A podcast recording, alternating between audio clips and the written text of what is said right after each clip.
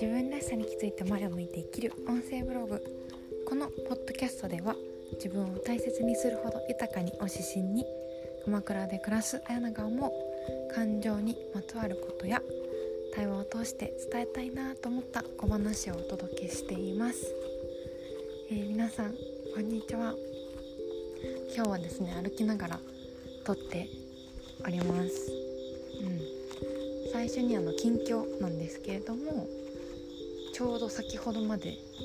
あの私はですね、大和式カズタマ術っていう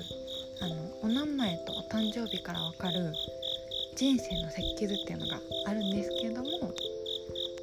そうそちらの鑑定をね、ちょうどお届けし終えたところで、少しだけ歩いているところでございます。うん、もうね、ちょっと鎌倉は肌寒くなってきました。はい。で、まずですね、全然あの報告ができてなかったんですけれども、先日のくがつじゅういちにち、あのちょうど一粒万倍日と天音日とか大安が重なる日があったんですよね。その日をもって私は、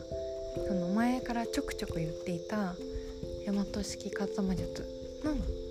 公認鑑定士になりましたっていうあのそうで、今日の配信はこうテーマを決めるっていうよりかは、つらつらご報告も兼ねてお話できたらって思っておりますので、いやそれはちょっといいかなっていう方がいらしたら、ここで止めてもらって他の回をね、ぜひ聞いてもらえたらと思います。うん、はい、いいですかね。で、えっとまカズタマってどんなことがわかるのってことを先にお伝えすると、もう本当に何でしょう、あの占いでは測りきれないくらいわかること本当にたくさんあってですね、例えばこうまあ、ご自身が本来持っている気質とか、まあ、その生かし方だったり、人生の中で大きくこうなんでしょう、動くことがある、えー、転機とか決断のタイミングとか、あとは家族の中でどんな役割を担っているかとか、自分の欲求、あとは自分らしいスタイルとかが分かったりするんですよね。うん、でそれをなぜ私がお届けするようになったかっていう、私がやる理由なんですけれども、うん、あのそもそも私自身が二十歳を超えてもあの、まあ、日本を出て暮らしたりとか、海外で働いても、まあ自分のことをよく分かってなかった、うん、過去の私がいて、で実際その個人のお仕事を小さく始めるっていうタイミングの時に、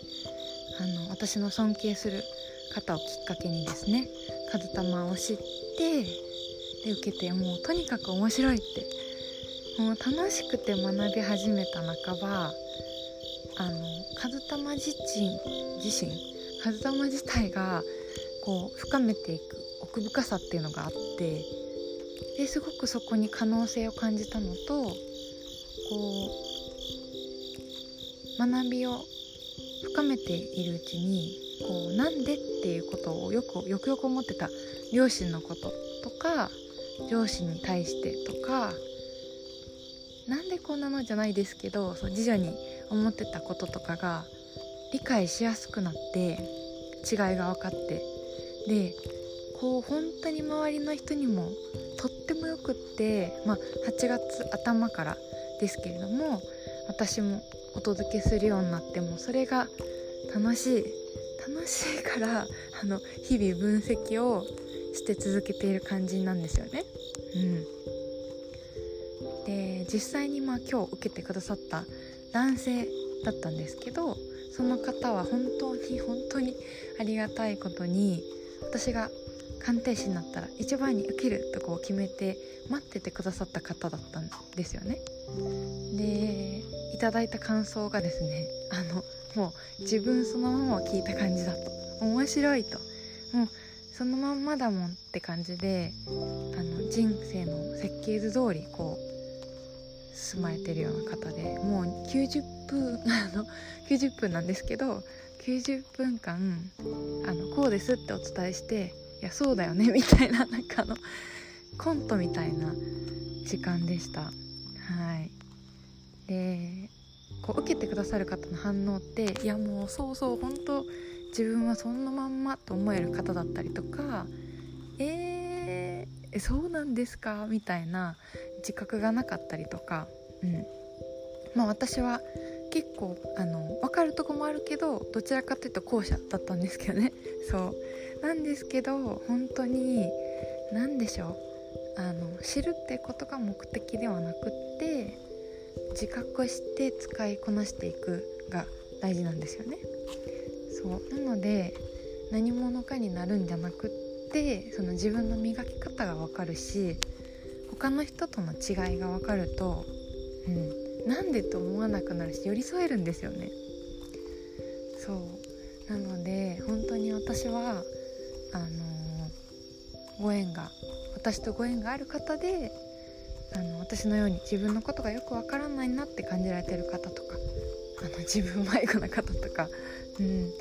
とかこれからの方向性、どんな人生を求めているのかとか、自分の欲求ってものを知りたいなって思われてる方とか、